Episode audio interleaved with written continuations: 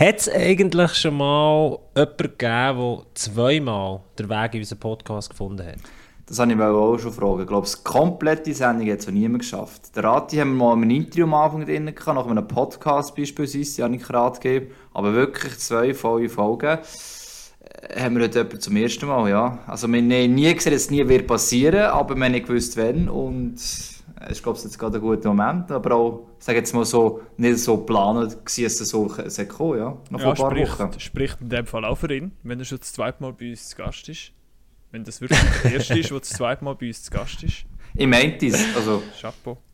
Die Rede ist natürlich von Thomas Rost vom NHL Scout. Er wird heute die Episode Nummer 89 zu Gast sein. Bevor wir zum Thomas kommen, vielleicht das eine oder andere noch vorne weg. Und zwar, ihr seht, ich habe das T-Shirt an, der Hagi der Bulli, Pack auf unser Merchandise Fanartikel von unserem Podcast, aber auch von MySports, findet ihr auf www.mysports.ch. Geht oben auf den Shop und ihr könnt das relativ günstig bestellen. Schon bald kommen noch äh, Frauenkleider, schon bald kommen noch Beanies, Caps. Also, äh, es macht Freude, Hagi. Du hast ein Erlebnis gehabt im Stadion, oder? Ja, ich war jetzt Bio am... Äh am Samstag und dann nach dem Spiel bin ich auf dem Eis gewesen, und plötzlich sagte der belgische Kollege, äh, du, schau mal dort oben, wegen Packoff, wenn nicht rauskommt, habe ich einen gesehen, ein schwarzes T-Shirt dort stehen und quasi runterwinken und Daumen hoch. Ich will mich bei ihm noch entschuldigen, dass ich nicht besser reagiert habe, so perplex ist er dort schon mit einem Packoff-Shirt mit im Bilderstadion, also ich gar nicht recht gewusst, wie reagieren. Sehr cool, ähm, hat auf jeden Fall Spass gemacht. Ich hat dann gesagt, komm, jetzt machst du ein Foto, damit wir es noch auf Insta stellen. Ähm, aber ja, ich habe nicht nur schnell reagiert. Darum, wenn er zulässt, ähm, ich entschuldige an dieser Stelle. also ich so unemotional war. also es gibt jetzt noch Frauenkleider, gibt es auch bald einmal irgendwie für, für Hunde etwas? Irgendwie so einen Hundenapf, oder? Bauen wir das auch noch ein, oder? Kannst du mal Vorschläge machen? Hätte ich noch Interesse. Mal schauen, was der äh, Köpi vielleicht gerne hat. Kannst du mal ein ja. testen, oder? Also ich würde sagen, Lars, du hast intern am meisten zu sagen. Du kannst das beeinflussen, nicht? Ja, wenn um Packoff, wenn, wenn nur schon im Betreff, im E-Mail-Betreff Packoff steht, dann landet das bei den meisten irgendwo entweder im Spam-Ordner oder direkt löschen. Darum, also da nützt da mein Einfluss nicht. Aber geht direkt online das bestellen, ist also die perfekte äh, ja, Match-Vorbereitung und dann äh, während, während dem Match das tragen, das, das lohnt sich definitiv. Und von Packoff gehen wir rüber zu NHL, das ist natürlich der Grund, warum der Thomas Roste heute Gast wird sein bei uns. Ähm, und zwar Finally Home. Wir haben, glaube ich, jetzt vier, fünf Jahre lang davon geträumt. Und diese Woche haben wir es dürfen, dürfen bekannt geben. Und Lars ist da so ein bisschen in Charge, NHL bei MySports, oder? Kannst du uns mal sagen, was auf Fans und auch auf uns zukommt? Ja, also wir werden vier Spiele, grundsätzlich sind es vier Spiele in der Woche zeigen. Das ähm, spitzt sich vor allem auf die Wochenende jeweils zu, weil dann sind natürlich die Spiele, wo sie in Nordamerika am Nachmittag spielen, bei uns zu anständigen Zeiten. Das heißt Samstag, Sonntag, das sind so die, die guten Zeiten. Ähm, das heißt, man kann beispielsweise am Samstag, wenn sechs National League gespielt sind und man jetzt keins von denen will schauen, weil man Fan ist vom 13. Team, das heute nicht spielt, dann kann man beispielsweise auf MySports irgendwas hinten dran den NHL-Match schauen, der dann eben kommt. Und dort ähm, haben wir die Möglichkeit, um die Spiele auszuwählen und wir schauen natürlich schon, dass wir dort vor allem Partien nehmen, wo die Schweizer auch dabei sind. Spannend sind dann auch die Matches, die am Sonntagabend sind, Primetime, zwischen 6 und 8 sind äh, Spielzeiten, wo gestartet wird. Also es ist eigentlich perfekt, dass man am Sonntag noch ein bisschen Hockey schauen kann und dann noch vor der besten Liga der Welt. Also das ist, es ist etwas urgeiles, ich freue mich riesig. Es ist einfach nochmal mehr Eishockey auf unserem Sender. Ähm, es ist cool für alle, die schon ein Abo haben für uns und es ist vielleicht auch ein Grund für die einen, gleich noch ein Abo auszulösen, weil so eine volle Ladung Eishockey kannst du suchen. Und wichtig ist vielleicht auch noch richtig im Kopf verstanden, du kannst, also die Match werden einfach im Originalton kommen, wenn sie jetzt Nacht genau. laufen. Und dann gibt es eben die ausgewählten Match, Lars gesagt am Wochenende ja, die werden im Originalton und eben auf Deutsch auch kommentiert kommen. Also, eins, eins pro Woche ist, sorry, ja, eins, pro Woche Spiel, ist, ja. So das, wo eigentlich wirklich so ein das Highlight-Spiel genau. ist, auf dem Wochenende, wo sicher vielleicht auch die Schweizer sind, wird kommentiert. Der Stefan Bührer ist an Bord mit dem Matthew Rötlisberger. Sie wechseln sich ein bisschen ab und dann haben wir auch noch interessante Experten, unter anderem der Thomas Rost eben auch als Co-Kommentator. Und damit sagen, wir ja, wir nicht dazu, oder? Ich würde so sagen, wir nicht länger warten. Weil viel ja. mehr über den schon lösen wir ihn. Von dem her ähm, ist gut, wenn wir jetzt einen haben, der rauskommt. Ja, dann gehen wir rein. Ab Episode Nummer 89. Pack off!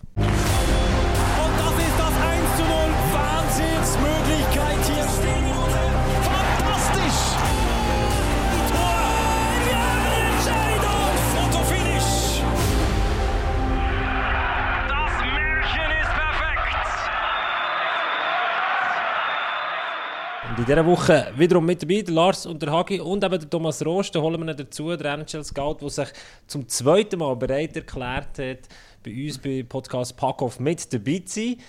Letztes Jahr war es, U20 WM Spezial. Ich habe mal schnell ein bisschen reingelassen. Eine spannende Episode. Gewesen. Ich war dann damals nicht dabei. Gewesen. Ich freue mich endlich, heute das allererste Mal mit dem Thomas Rost zu reden. Hallo Thomas. Hallo miteinander und danke vielmals für die Einladung. Hallo Thomas. gefreut. Ja. Und Schön zum zweiten Mal, hä? Ja, ich muss, ich muss schnell ihr einen Brücke schlagen. Ich muss schnell aufs Packoff äh, Merchandising zurückkommen, weil ich plädiere unbedingt für Hundekleider, weil ich habe einen Hund, der heißt Pack. Nein, Ah. nein, Tatsächlich. nein! Dann müsste bei ihm eigentlich nur noch off noch draufstehen. Ja, genau, ja. Ja, genau, genau. Was? Ja, ja. Ja, da haben wir eigentlich eine Steilvorlage. Also Lars, Ja, äh, unbedingt. mal schauen, Also. was wir da auch auftreiben können. Ja, also da haben wir das schon mal festgestellt. Der Köbi ist offiziell nur noch der zweitcoolste Hund hier bei Podcast Paco. Excuse Köbi, gell? Äh, der Er Pack von. Thomas Rost. Thomas, sag uns ganz kurz schnell. NHL, finally home beim iSports, beim Hockeysender in der Schweiz. Du mit an Bord. Was löst es bei dir in- für Gefühle aus? Ja, riesen Freude natürlich. Also erstens freue ich mich natürlich ganz grundsätzlich auf die NHL-Saison, auch wieder mit, äh, mit Fans und äh, einfach im Normalzustand freue ich mich ganz riesig. Und dann natürlich besonders äh, aufgrund von der, von der Anfrage als Co-Kommentator, der mich riesig freut und auch stolz macht, dass ihr da mich gedacht habt. Und ich hoffe, ich kann das Vertrauen auch dann rechtfertigen und bin sicher, dass ich auch für die Zuschauer irgendeinen kleinen Mehrwert kann bieten mit ein paar Informationen über, über Spieler, Stärken, Schwächen und so weiter. Und das kann, hoffentlich wird das sehr interessant auch für die Zuschauer. Wie, wie lange hast du eigentlich müssen überlegen, wo du Anfrage hast, oder wie lange hast du bis du geantwortet hast? Äh, 0,1 Sekunden, würde ich sagen.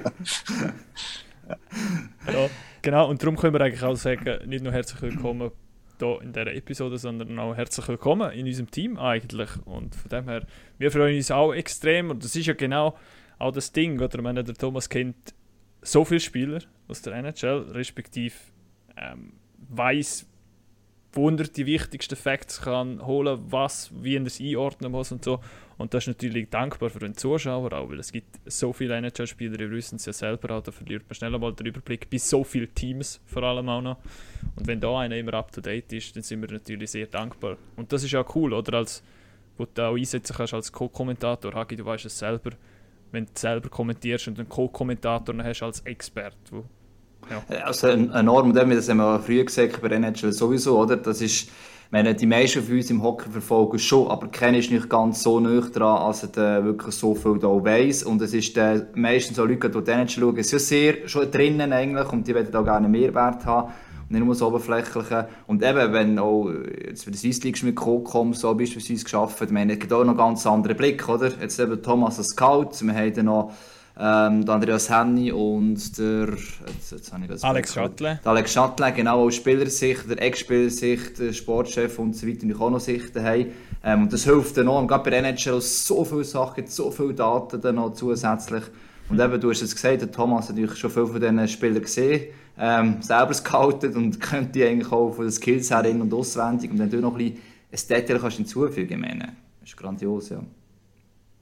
Wie Ja, das du freut sag uns mich vielleicht ganz kurz, Ja. vielleicht für alle Leute, die jetzt den letzten Podcast, Episode, hm, jetzt habe ich schon wieder vergessen, das 88 ist. müsste es sein.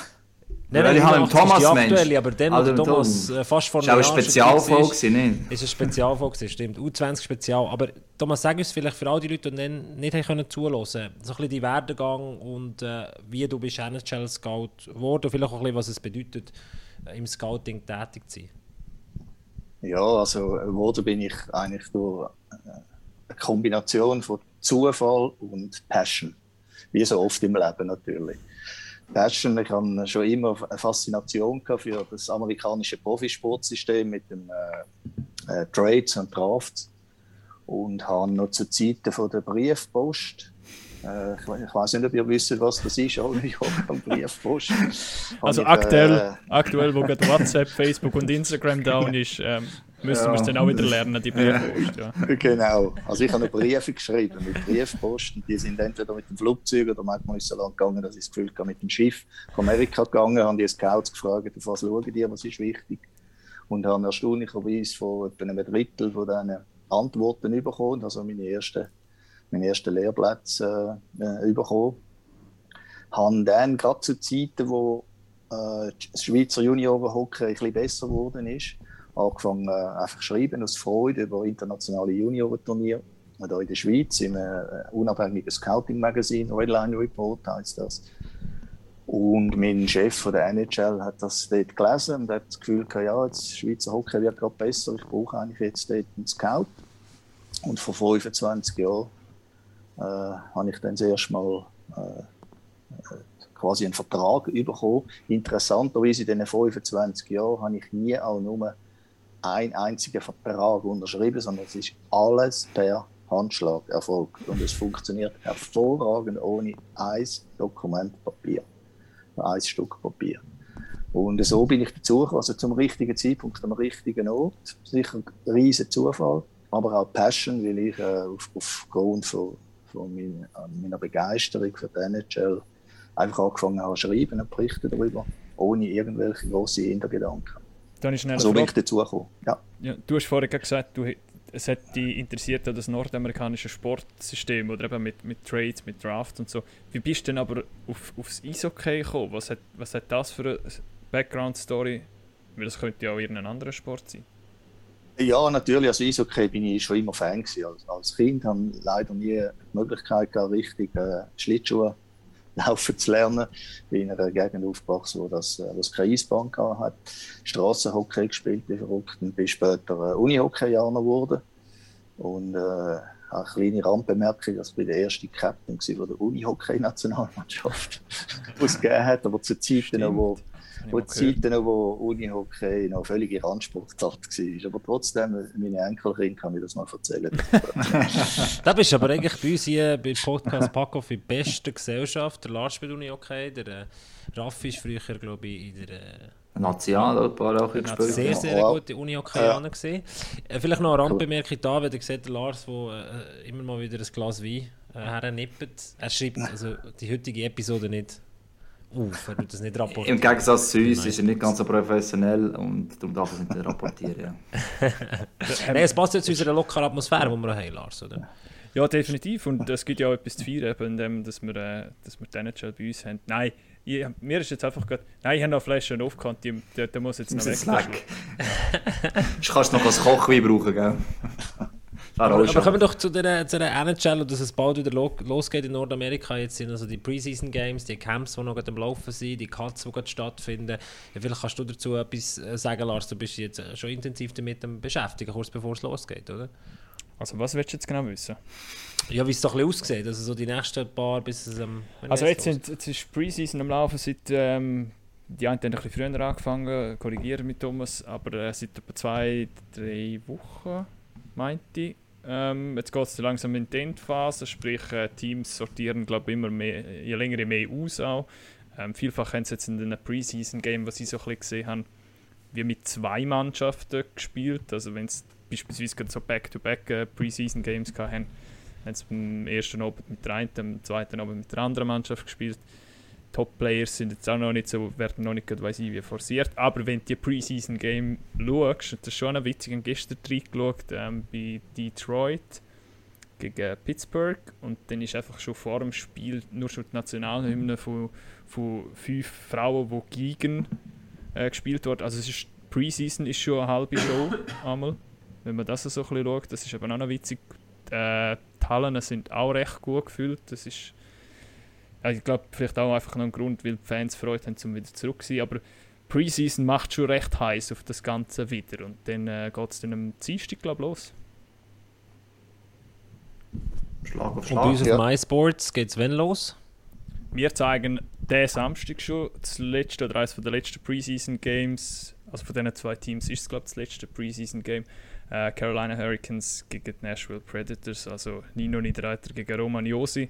Samstagabend um 10 Uhr, nachdem wir alle National League Spiele gesehen haben, könnt ihr easy noch übrig schalten, ein Sender, ich weiss jetzt nicht auswendig auf welchem Sender, aber dann könnt ihr das Preseason Game noch schauen.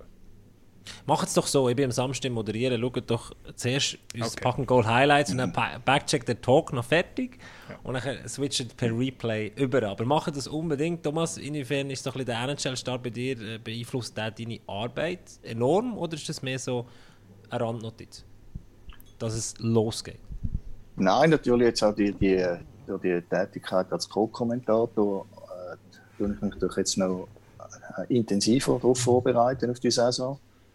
Und äh, das macht auch riesen Spaß. Und äh, wie der Lars eigentlich gesagt hat, im Moment äh, verfolge ich natürlich all die Cuts, die es gibt, täglich.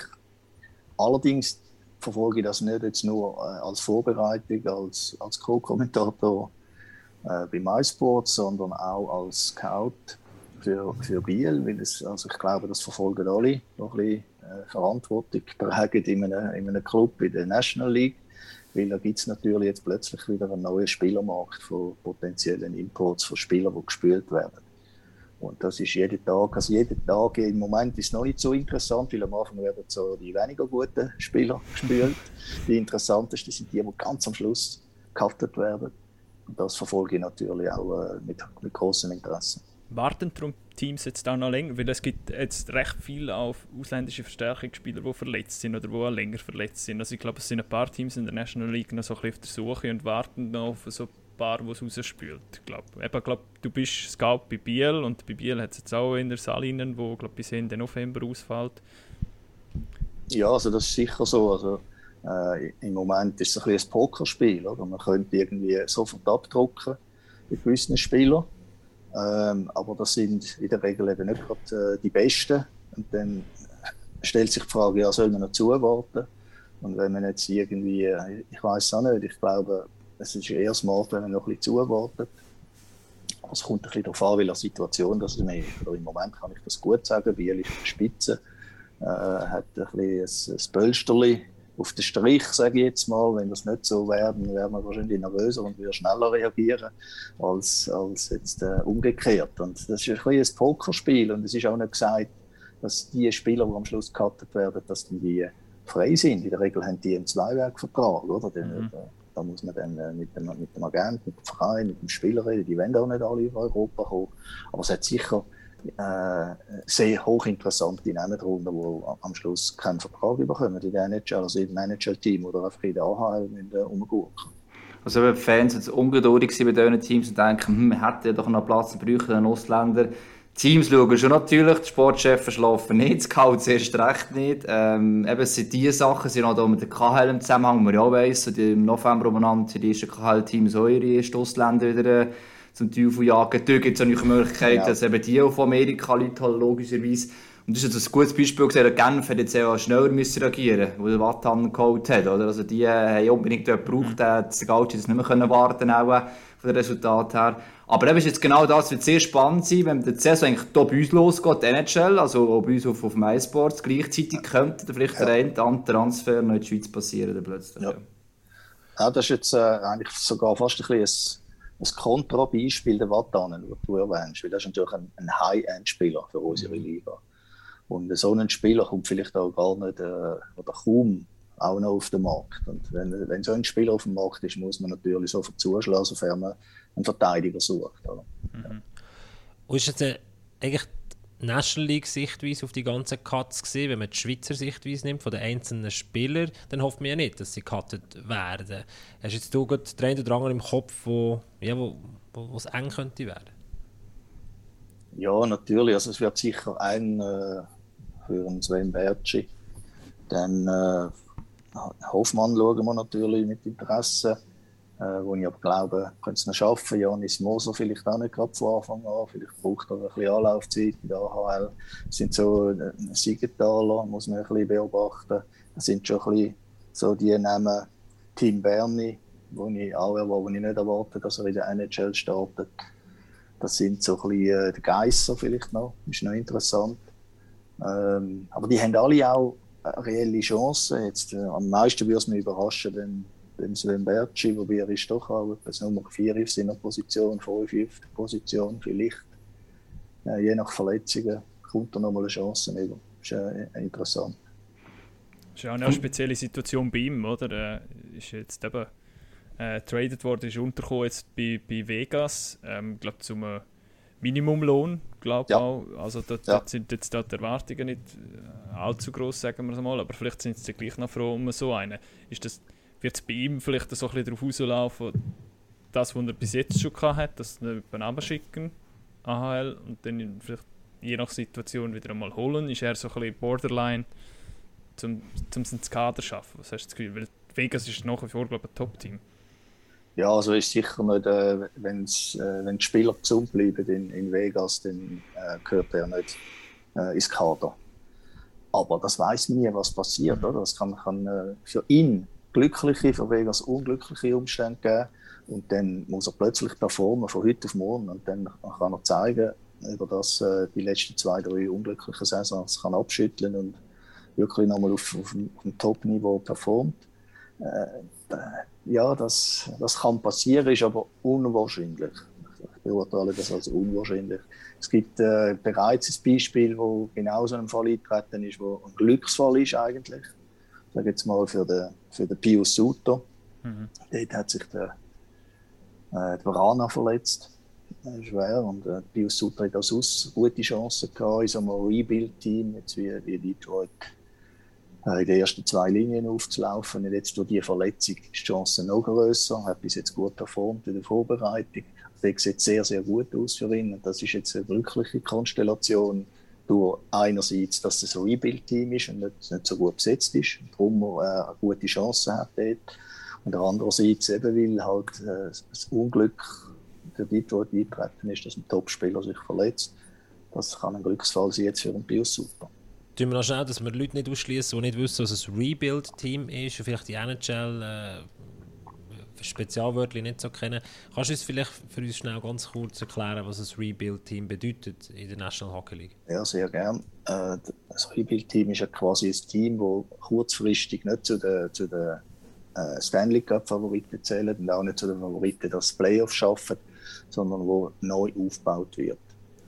Und äh, ich habe das ein bisschen analysiert. Eigentlich fast alle Schweizer Spieler sind eigentlich in Teams, die nicht zum Favoritenkreis gehören. Mhm. Vielleicht mit Ausnahme von Nino Niederreiter bei Carolina. Die gehören so ein bisschen zum erweiterten Favoritenkreis. Und das ist eigentlich für, für die Spieler, jetzt mit Ausnahme vom, vom Romagnosi, vom, vom Hischier und vielleicht vom Fiala, äh, eigentlich gut positiv, weil dort haben sie eher die Chance, sich zu profilieren, eher die Chance, äh, Stammspieler zu werden und sich zu zeigen, als wenn sie jetzt in einem Team wie Colorado oder Tampa würden auflaufen. Ich habe noch eine Frage zum Sven Bacci. Äh, jetzt, wenn wir die Brille wieder wechseln und die Brille vom NL-Scout oder vom NL-Team anlegen, ist das ein Spieler, der man eigentlich jahrelang schon auf der Rechnung hat, dass er vielleicht gleich nochmal könnte überkommen. Ich glaube, er selber will nicht, aber ja, ist das einer, den man, man beobachtet, oder? Weil das wäre ja eigentlich einer, wenn er jetzt die Karte nicht schafft und irgendwann mal genug hat, ich weiß nicht, wie, Lust, wie viel Lust das er noch auf die AHL hat, äh, wo, man, wo man hofft, als, als Bio oder wer auch immer äh, zum Überholen in der Schweiz. Ja, natürlich. Das ist natürlich ein Spieler, der wahrscheinlich jeder Sportchef äh, auf der Rechnung hat in der, in der Schweiz. Also jeder Sportchef, der mindestens ein mittelmäßiges Budget hat, sage ich jetzt mal. Er wird sicher nicht als günstiger Spieler bei uns äh, auflaufen. Ähm, natürlich schaut man alle an, die in Nordamerika tätig sind, also die, die in den Minor Leagues und den Junior Leagues äh, tätig sind. Jetzt hast du vorhin schon die paar äh, Spieler angesprochen, sorry Hagi. Mach, mach nochmal.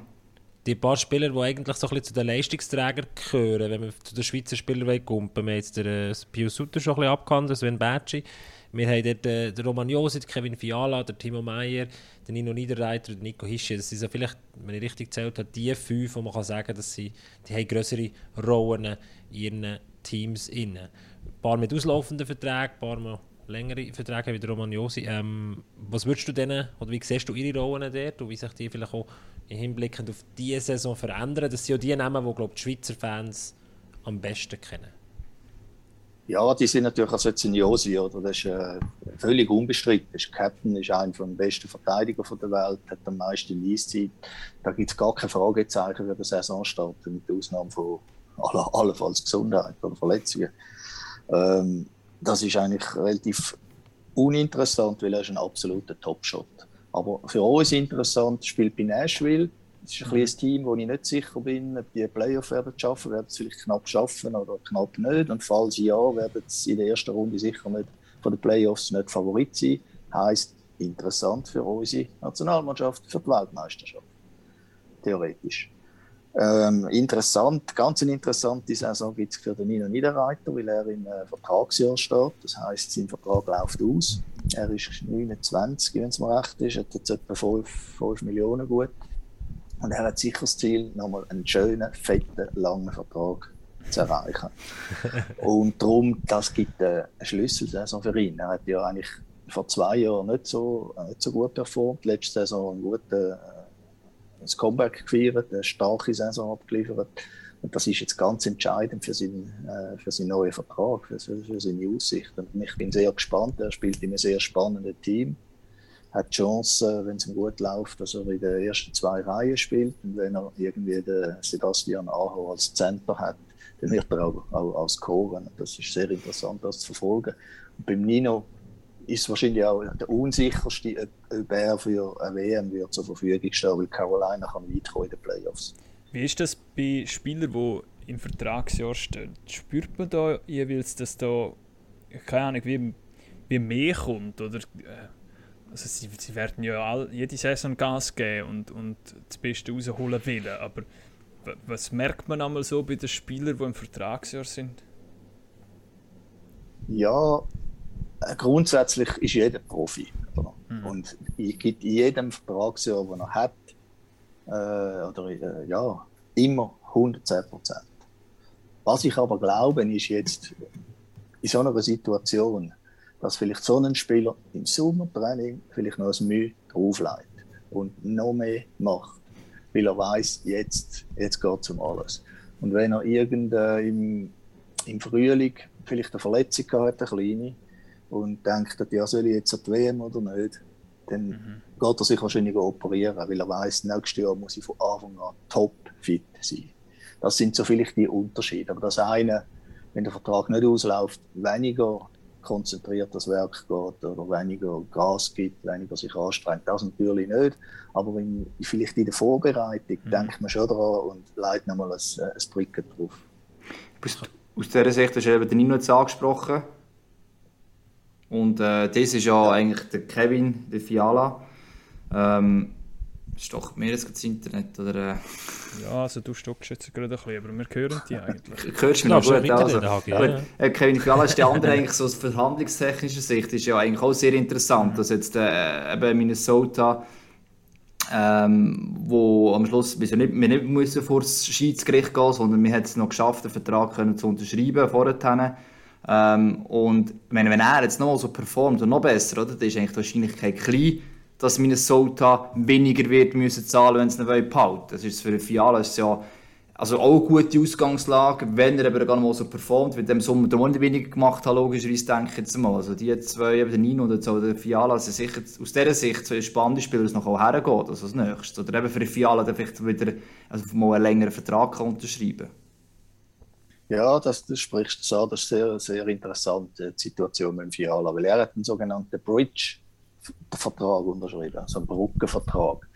Und da redet man für Verträge, wenn, man, äh, wenn jetzt das Team oder der GM von Minnesota sich nicht ganz einig ist mit dem Spieler, respektive mit dem Agent. Oder der Agent will einen großen Vertrag und sagt, Fiala ist ein, ein, ein super Spieler, ein, ein sehr guter NHLer und der GM sagt, nein, er ist nicht sehr gut, er ist nur, ja, Anführungszeichen, gut. Man einigt sich nicht, findet da irgendwie keinen ein, ein, äh, kein Nenner gemeinsamen.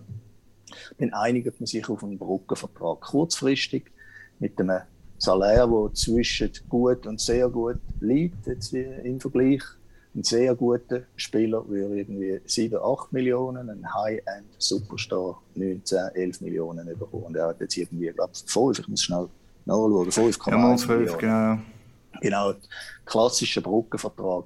Nach dieser Saison wird sich entscheiden, äh, gehört er in die Kategorie gute NHL-Spieler, wie jetzt, oder schafft er den nächsten Sprung zum sehr guten NHL-Spieler, wenn er die nächste Saison eine äh, Schippe drauflegt oder das bestätigt, was er in der Regular Season gezeigt hat und nicht das bestätigt, was in der, in der Playoff gekommen ist, dann äh, wird er einen vollen Sechsjahresvertrag für, für 7,5 Millionen können unterschreiben. Und das erwarten jetzt einfach beide. Er muss performen und man sieht dann, wer Recht überkommt, ob der GM, der ein bisschen knauserig war, oder ob der Agent zu gierig war. In Minnesota, das war ja noch der Fall mit dem, mit dem Kaprizov, oder, wo glaub, es recht lange auch ähm, Verhandlungen gegeben hat. Und der, der hat ja, glaube hat der letzte Saison, Rookie-Saison gehabt, hat ja. brutal eingeschlagen. Also ja. richtig brutal, also im Vergleich ja. auch mit anderen NHL-Teams, glaube ziemlich weit vorne gewesen. Und ja. den hat man natürlich unbedingt wollen, auch für länger wahrscheinlich verpflichten und dann gerade mit dem Cap Space, je nachdem, musst du dann halt auch schauen, oder? Das geht Ganz dann in genau. die Richtung, oder? Ja, das ist, das ist, äh, das ist genau so. Wie ich hätte jemand anderes etwas sagen Sorry. Nein, ist schon gut. Ist, oder? Ich finde es noch spannend, und wir KHL am Anfang äh, bei uns auch noch ein bisschen, äh, sagen wir mehr auf Deutsch kommentiert haben. Bei uns war es einer von den ersten Spielen, die ich kommentiert habe. Und eben, dass ich die, die, die, die Scout-Berichte ein bisschen lesen und so, und das dann schon gesehen habe, ähm, so wie Minnesota hofft, er kommt über. Und es war sehr lange nicht klar, gewesen, kommt er überhaupt von Russland auf Nordamerika, weil er so gut in Russland können verdienen äh, Man ist mit Teppich ausgelegt worden. Und dann eben der Kalle gesehen, was der so für Leistungen gebracht hat, schon in ganz jungen Jahren, ist immer noch jung, ist, ist der reinste Wahnsinn gewesen. Jetzt geht er rüber und macht eigentlich genau gleich weiter. Oder? Und das ist immer eine Diskussion, oder? Bleibt er denn wirklich, oder? Er kann jetzt zurück auf Russland würde auch fast noch mehr verdienen als in Nordamerika. Das ist also so ein bisschen das Krasse am Ganzen. Und darum hat mich Minnesota, nachdem du so lange gewartet hast, auch so viel investiert hast, auch, ähm, dass er rüberkommt, äh, musst schon schauen, dass er bei dir bleibt, weil du weißt einfach auch, dass er eben ein High-End-Spieler ist und das hat er bewiesen auch in der NHL, ja. 51 Punkte in 55 Regular-Season-Spielen, also... Ja, kannst du machen als Rookie. Ja. Thomas, ich habe noch, ich noch, ich habe noch eine Frage zum, äh, zum Kevin Fiala. Kann es sein, dass wenn er jetzt nächst, also diese Saison so überperformt, dass er also ist noch speziell ausspielt, dass er vielleicht gar nicht bei, also dass er irgendwo einen Vertrag bekommt, aber nicht bei Minnesota, weil sie ihm gar nicht, äh, sie können sich ihn gar nicht leisten, weil er so gut ist, wo er eben den nächsten Kump macht, weil sie mit dem Salary Cap eben irgendwo müssen schauen, schon andere gesigned haben und ihm jetzt nicht den Preis können bieten, den er nach dieser Saison äh, zu, gut, zu gut hätte. Ja, ist also theoretisch, theoretisch möglich, aber dann würde es natürlich einen Trade anstrengen. Ja. Ich würde dann sicher nicht einfach so gehen lassen. Das wäre natürlich fahrlässig aus meiner Minnesota-Sicht. Und, aber das ist, das ist äh, theoretisch äh, möglich, ja. Das ist das eigentlich ähnlich, ja. ähnlich wie es ein Bio Sutter ähm, ein bisschen gegangen ist bei den Blackhawks. Ich glaube, auch sie haben ähm, dort ein bisschen müssen dann entscheiden, entweder Pius oder sie haben ja dort andere Pläne mit Trades, was was geholt haben. Wobei das natürlich nicht vergleichbar ist jetzt da vom vom Level von beiden Spielern. Aber weißt du, auf was sie raus will, ist ja. sowieso, wir Schweizer sind ja manchmal schon noch so emotionally attached, sage ich mal. Also du bekommst dann irgendwie so, ja, ich spiele für ein Team, es bedeutet auch irgendetwas und dann gibst du Vollgas und performst und irgendwie aufgrund von dem System, wie das dann funktioniert, kannst du nicht bei dem Team bleiben, wo du auch gerne würdest bleiben. Du baust dir dort doch ein Umfeld auf. Natürlich, du kennst das Business, du weißt, wie es laufen kann. Und gleich für uns Schweizer doch eine spezielle Situation, wenn es dann plötzlich heisst, du bist eigentlich zu gut, musst gehen. Ja, zu gut würde ich jetzt nur nicht unbedingt sagen. Wenn er jetzt äh, auf ein Niveau kommt, wo GMs von der NHL sich einig sind, das ist ein Superstar. Dann werden die mal in roten Teppich ausgelegt. Dann, dann gibt es keine Fragezeichen. Sondern die Frage ist immer so ein bisschen bei diesen guten bis sehr guten Spielern, wo äh, die Agenten sehr viel Geld verlangen und dort gibt es die Diskussion. Jetzt bin ich zurückzukommen auf den Kaprizov. Der ist natürlich wirklich ein sehr, sehr guter Spieler. Und dort hat es noch eine zweite Dimension, die er gespielt hat. Er hat immer mit der KHL gedroht. Er hat gesagt, ich habe ein super Angebot von, ich bin nicht sicher, ZSK Moskau oder so. Die zahlen auch, die zahlen mehr als in der Schweiz, deutlich mehr. Oder? Das hat natürlich Druck aufgesetzt, auch noch in den, in den Verhandlungen. Und Jetzt, äh, nachdem er unterschrieben hat, hat er Augenzwinkern eigentlich gesagt, ja, das ist gar nicht so ernst gewesen, das, das Angebot des, des, des KHL. Aber äh, trotzdem... Also ich glaube, der, Agent hat, der, der Agent hat das gesagt, er wahrscheinlich nicht mit seinen wahrscheinlich. 22 genau. oder 24. Äh, unterschätzt die nicht, ich eben. Aber es ist doch spannend, was alles noch für Faktoren da in, so, in die Schweizer Situationen reinlaufen. Ja, ja. Jetzt, wenn wir äh, drei von fünf Leistungsträger schon besprochen, vielleicht noch äh, ein Statement zum Nico Hischier und Timo Meyer. Nico Hischer Captain bei den New Jersey Devils und Timo Meyer, der doch in seine vierte Saison voll jetzt geht bei den San Jose Sharks. auch dort zwei Teams, die glaube ich, im Aufbau begriffen sind, zumindest. Ja, und für den Nico, der ja letzte ja. Saison wieder verletzt war, auch endlich einmal jetzt gesund starten hoffentlich, oder? Das ist ja wahrscheinlich ja. das Wichtigste bei ihm mal. Für ihn gibt's, äh, ja, ist eine wichtige Saison, glaube ich, weil er hat natürlich immer noch das Label vom First Overall Draft Pick. Und wenn man ihn natürlich an dem misst, dann, wenn er nicht als Fail will gelten, dann muss er jetzt eine Schippe drauflegen. Dann lange 0,5 Punkte, all seine Qualitäten nach innen, Zweiweg und all das, Captain-Qualitäten, Vorbildfunktion das lange natürlich nicht ganz. Oder? Und im Moment ist er äh, Nummer 2 Center bei den Devils. Und ich glaube, ein Gesunder ist ja, macht nochmal einen Sprung und das wird schon ein bisschen auf ein, auf ein Level vielleicht von so 0,7, 0,75 Punkten kommen. Und dann kann er eben auch die Qualitäten, die er im, im Zweiwegspiel zeigt, dann auch wirklich voll ausspielen und dann wird er dem gerecht, was man eigentlich sich von ihm erhofft hat. Timo Meyer ist ein bisschen anders. Also New Jersey Devils beurteile ich ein bisschen anders als San Jose Sharks, weil die Devils haben noch recht äh, äh, zugelangt auf dem Transfermarkt. Und es könnte sein, dass sie einen knappe Playoff langen. Dort werden sie aber sicher mit Favorit sein dann in der, in der ersten Runde. Aber sie haben hinten mit, mit dem Hamilton, glaube ich, und vorne einen, einen guten Spieler Doug Hamilton, ja. Mhm. Genau. Also die werden äh, stärker sein und eben vom Nico erhofft man sich einen Sprung, äh, von Jack Hughes, dem Nummer 1 Center, der First Overall war. Äh, die werden sicher deutlich besser sein. Die San Jose Sharks beurteile ich wirklich als nicht sehr stark. Timo Meyer hat dort ein kleines Problem, dass er auf höherem Niveau ein bisschen stagniert hat, sogar ein bisschen Regression, also ein bisschen zurückgegangen ist in der, in der Produktion. Dort ist nicht so ganz klar, ob ihm einfach die guten Mitspieler gefällt haben oder ob er selber äh, nicht mehr ganz so gut ist wie dort, wo er mal glaub, 30 Goal gemacht hat oder fast 30. Äh, ja, das wird sich, wird sich zeigen. San Jose Sharks sehe ich nicht so rosig und es wird auch schwierig für den Timo Meyer, der eigentlich sehr ein guter Spieler ist, ist ein, ein Schweizer Antwort auf nordamerikanische Power Forwards, ja, Beine wie wie Eichenstämme. äh, eine fantastische, fantastische Kraft, Power kann ich übersetzen in der wohl schießt auch gut, schießt auch viel, atypisch für einen Europäer. Ähm, aber ihm fehlen ein bisschen die guten, die guten Mitspieler und guten Zentren. Das ist ja auch noch spannend. Also, einfach nur zu erwähnen, oder? So in einem Rebuild drin ist, ein, ein Team muss sich so entscheiden, in Rebuild reinzugehen, manchmal, oder? Wenn man an Nashville und auch sehr denkt, wo beide vor ein paar Jahren noch im Stanley Cup Final waren, wo auch das Ziel eigentlich ein Team aufgebaut haben, dorthin für eine allenfalls Stanley Cup können zu gewinnen. Und das sind so beide Teams, die sich vielleicht reorientieren müssen, gewisse Spieler schon tradet haben. Und das ist immer der Punkt, wenn gehst du voll Rebuild rein, kannst du nicht ganz so bestimmen. Früher hast du böse gesagt, letzt werden, hast du noch eine Nummer 1 Draft gehabt. Das ist ja nicht mehr ganz so einfach, zum Glück vielleicht auch nicht. Aber es ist ja gleich, es ist wirklich das, das, das Team und das Spieler, wo du drin bist, ist es äh, ja auch noch das Bewusstsein, das sich muss schärfen Und es sind jetzt gerade zwei Teams, wo eigentlich fast immer das Gefühl hast, oh, ähm, was ist da, was passiert da genau in den letzten zwei, drei Jahren eigentlich, wenn man so drauf schaut. Ja, die ist schon immer im Team innen und sie gerade so in einer Phase, wo, wo du als Spieler vielleicht auch ein bisschen unglücklich drin bist, wenn, wenn, wenn sich äh, die Vereinsführung nicht dazu entscheidet, den Rebuild zu machen und immer noch das Gefühl hat, man, man, ist eigentlich dort, man hat eigentlich das Niveau, aber San Jose Sharks die letzten zwei Jahre nicht in die Playoffs gekommen. Und wir reden davon, jetzt in die Playoffs hineinzukommen. Sie haben ja krasse Namen eigentlich im Team. Innen. Aber, aber eben, das ist ja das, was der Thomas vorher auch gesagt hat. Eben die, der Timo Meyer beispielsweise ist jetzt nicht mehr so ein Team drin, wo er sich zeigen kann. Also er wird ja fix einen Platz haben.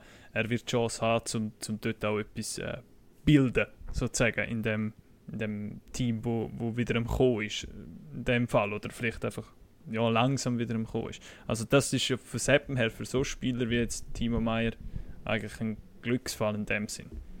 Klar, wenn sie immer den Stanley Cup äh, spielen, sagt ja der Nino Niederreiter auch immer. Der ist jetzt vielleicht eher in einem Team, wo das effektiv einmal der Fall wäre. Nur das Problem ist, er hat diese Saison noch Vertrag, nachher kommt es nicht darauf an, dann ist er auf einmal wieder nicht mehr in einem Team, wo wo, wo dort mitspielen kann. Aber ja. Sie können nur das Beste ausholen, indem sie das Beste geben und dann halt so vielleicht auch mal einen, einen geilen Trade herkriegen. Ja, und es ist natürlich so, dass Anfang der Saison, ich rede jetzt da ein bisschen mit, mit Arroganz und Überheblichkeit von Rebuild-Teams und Teams, die keine Chance haben auf, auf Playoff, wenn wir natürlich die Statements jetzt anschauen von den GMs von diesen Teams, gibt es irgendwie kein GM oder kein Team, das sich nicht Playoff-Chancen ausrechnet. Anfang der Saison haben immer alle das Gefühl, wir haben die richtigen Trades gemacht, wir haben die besten jungen Spieler. Das ist jetzt wirklich einfach eine kritische Außenbetrachtung. Und äh, man hat dann gesehen, wer, wer Ende, äh, Ende Saison recht bekommt. Aber am Anfang sind natürlich alle auf der Jagd nach einem Playoff-Platz. Und man wird dann so Ende November mal so erste Konturen sehen, äh, ob denn das stimmt, eben, dass San Jose Sharks und Detroit Red Wings äh, äh, nicht für Playoff sich werden qualifizieren. Aber es ist ich, jetzt nicht, ich habe jetzt nicht geschaut, was der GM von der Seattle Kraken sagt, aber ich glaube, das ist so das eine Team, wo man, wo man doch so recht vorsichtig muss sein, weil so das äh, Expansion Draft, also das Team, das sie zusammengestellt haben, so ein bisschen underwhelming war. Und wie seht ihr das, das 32. Team in der NHL, ja, halt, neu dazukommt? Man hat halt noch Vegas im Kopf, oder? Das haben sie auch im Kopf gehabt, Seattle. Ja. Ja. aber ich glaube, der Vergleich zieht eben nicht. Obwohl auch Vegas nicht so einen guten Expansion Draft hatte, weil ja ähm, Expansion Draft weil ja das Team, das neu entsteht, aus allen anderen Teams Spieler kann suchen holen, abgesehen von denen, wo die jeweiligen Teams sagen, die schützen wir, die Spieler, die dürfen sicher nicht gehen. Nino Niederreiter wäre zum Beispiel nicht geschützt gewesen, hätte ich können drafted werden, ist nicht äh, gezogen worden oder gewählt worden. Aber ich finde, der Vergleich zieht ja wie nicht ganz. Aber gleich spannend, dass eigentlich ein neues Team dazukommt. Ja, also ich finde es sehr spannend und freue mich auch auf, äh, auf Seattle. Und ich glaube auch, dass sie kompetitiv werden sein, obwohl ich absolut innerer Meinung bin, der Draft ist nicht ganz jetzt so spektakulär wie bei Vegas. Und ich glaube auch nicht, dass sie so gut werden sein wie Vegas. Aber wenn ich jetzt ihre Division anschaue, habe ich schon das Gefühl, dass dort vielleicht von, fünf, äh, von acht Teams vielleicht so auf den vierten, fünften Platz könnte kommen, was aber äh, nicht wird lange für Playoff. Ähm, ja, also das, Warum, warum ist der Expansion Draft nicht so spektakulär gewesen? Also sind sie bewusst vielleicht einen anderen Weg gegangen als Vegas oder ist es einfach ein also Das haben sie erwähnt, aber nein, weil sie bewusst ja. nicht die ganz großen Stars eigentlich haben holen und eigentlich, äh, wie soll ich sagen, eine Mannschaft, die haben ja möglichst ja. ausgeglichen ist eigentlich, oder? So ein bisschen ja. Hoffnung, dass das Erfolg wird bringen. Aber ob das ja wirklich der Erfolg ist und keinen Star hast, ist halt die andere Frage. Ja, ja es, gibt, es gibt einen Effekt natürlich immer bei den Expansion Teams, oder? Und das ist so, das sind so die ausgestoßenen Spieler. Jeder Spieler, der dort äh, gezogen wird oder eben nicht geschützt worden ist vom, vom anderen Team, die haben irgendwie äh, äh, einen, heiligen, einen heiligen Zorn in sich hinein. Und wenn sie jetzt nicht zeigen, dass das zu Unrecht nicht geschützt worden sind, und das gibt ganz einen speziellen Kit in dieser Mannschaft. Und das glaube ich, das wird äh, für ein paar Sieg äh, mehr reichen als eigentlich die Skills von dem oder das Talent von dieser Mannschaft äh, äh, verspricht. Aber oft haben aber die Teams schwer Mühe. Also, ja, also, Sag nochmal. So, normalerweise jetzt wie Gold, Golden Knights jetzt nicht unbedingt also es ist ein schönes Beispiel, dass es so funktioniert hat, aber das ist eigentlich, äh, ist ja vorher nie so stattgefunden. Es gibt Haufen Expansions-Teams, die über Jahre hinweg zuerst mal Mühe hatten, bis sie überhaupt irgendwie ein Land gesehen haben. Also ja, also das ist ja gleich von Einschätzung her, oder? du hast jetzt so andere Teams auch schon gesehen, die in die Liga gekommen sind, so Seattle, oder? Kann man wirklich, ist es eher näher bei Vegas oder ist es eher näher bei diesen Teams, die eben in den vergangenen, früheren Jahren reingekommen sind in die Liga, wo es jetzt halt vielleicht im Idealfall äh, ist, also für sie im Idealfall halt äh, ist zwei, drei Jahre so richtig können funktionieren Ja, ich glaube, es ist so ein bisschen zwischen ihnen und äh, Bedingungen, ich, ich könnte jetzt nicht mehr im, genau im Detail sagen, wie die Bedingungen sind für das Expansion Team, aber ich bin sicher, die Bedingungen jetzt für Vegas und auch für Seattle sind äh, besser gewesen als dort an und dazu mal für äh, Minnesota, für Florida oder wo die Expansion Teams sind. Und äh, das ist aber auch ganz bewusst so gewählt worden, weil man natürlich will, dass die von Anfang an irgendwo ein bisschen kompetitiv sind und nicht einfach jedes Spiel verlieren. Obwohl in der, in der NHL eben die, die Saisonkarten, die sind irgendwie nach wenigen Stunden alle ausverkauft gewesen und das ist denen eigentlich egal am Anfang, dass sie vielleicht nicht so kompetitiv sind und die Fans dort freuen sich auch, äh, die schlechten Teams, auf die neue Saison, weil dann kommt der Draft, dann kommt man die besten jungen Spieler rüber, wenn er richtig scoutet und richtig entscheidet. Das gibt immer irgendetwas, was spannend ist und positiv ist für den Fan, ob man, ob man ein gutes Team hat oder ein schlechtes Team. Und Seattle will einfach jetzt von Anfang an, oder NHL will, dass die Expansion-Teams von Anfang an relativ kompetitiv sind. Darum kann man nicht allzu viele Spieler schützen. Darum ist es auch möglich, eine gute Mannschaft zusammenzustellen. Ich persönlich bin der Meinung, sie haben nicht das Bestmögliche rausgeholt für kurzfristig. Ich habe das Gefühl, Vegas ist ein bisschen besser gewesen, aber das ist, äh, das ist eine subjektive Einschätzung von mir. Was, würdest, was, was ist deine subjektive Einschätzung, dass sie hingen mit dem Philipp Grubauer aus europäischer Sicht den deutschen Goalie haben, der doch ein Nummer 1 Goalie ist, der zweite Name nicht mehr im Kopf, aber gut die Nummer 2 ist, dass sie hingen aus eigentlich wirklich, ich glaube, da haben sie nicht mit dem Expansion Draft geholt, sondern erst nachher noch dazu gekommen, dass das eigentlich, ähm, ja, also das macht mir so Mut, wenn ich jetzt Seattle-Fan wäre, dass man hinten raus doch äh, gut aufgestellt ist auf der Goalie-Position. Ja, das wird sich noch zeigen, äh, wie gut das der Grubauer ist. Es ist immer, für mich ist es wahnsinnig schwierig, Goalies Qualität einzuschätzen, wenn Goalies in einem Top-Team spielen. Und er hat natürlich bei Colorado gespielt, Top-Team. Und es wird sich jetzt zeigen, wie gut äh, äh das er ist. Es ist ja auch eigentlich noch erstaunlich, dass ein Colorado einfach so Goaler hat, obwohl er eigentlich statistisch gesehen sehr gut performt hat. Dann kommen wir glaube noch zu den anderen Schweizer Spielern, die doch noch spannend sind zu diskutieren. Der Lars hat so eine Kategorie gemacht und die nächste Kategorie finde ich spannend, die Schweizer Ergänzungsspieler. Ja, das ist vielleicht ein dummes Wort, Ergänzungsspieler, aber so, meine, der Dean Kukan als Ergänzungsspieler zu bezeichnen, ist eigentlich auch falsch, weil er, ist eigentlich, er spielt ja eigentlich immer. Ähm, vielleicht einfach nicht die. Ja, ich weiß nicht, was für eine Bezeichnung ich dort herschreiben Vielleicht, vielleicht sind es Spieler mit kleineren Rollen, oder? Also 35 Spiele letzte ja. Saison gemacht, Dean Kukan. Ähm, oder wie, wie, würdest du, wie, würdest du, wie würdest du die Kategorie machen mit Jonas Siegenthaler oder Dean Kukan? Also ich finde, man darf das durchaus Ergänzungsspieler nennen. Gut. Und äh, das, das klingt jetzt sehr äh, vielleicht despektierlich für den einen oder anderen, aber man muss sehen, dass NHL ist kein, kein Ponyhof, oder? Das ist brutal äh, Leistungssport. Und da gibt es, wenn man die Verträge anschaut, oder? da, da hat es im gleichen Team, die haben genau den gleichen Beruf, alle machen, äh, trainieren gleich viel. Und da hat es Spieler, die verdienen 750.000 äh, und andere 11 Millionen im gleichen Team und machen genau den gleichen Job. Und da weiß jeder, der, der 750.000 hat, ich bin ein Ergänzungsspieler. Ich bin jetzt halt auf dem Markt nicht gleich viel wert wie der, wie der Conor McDavid.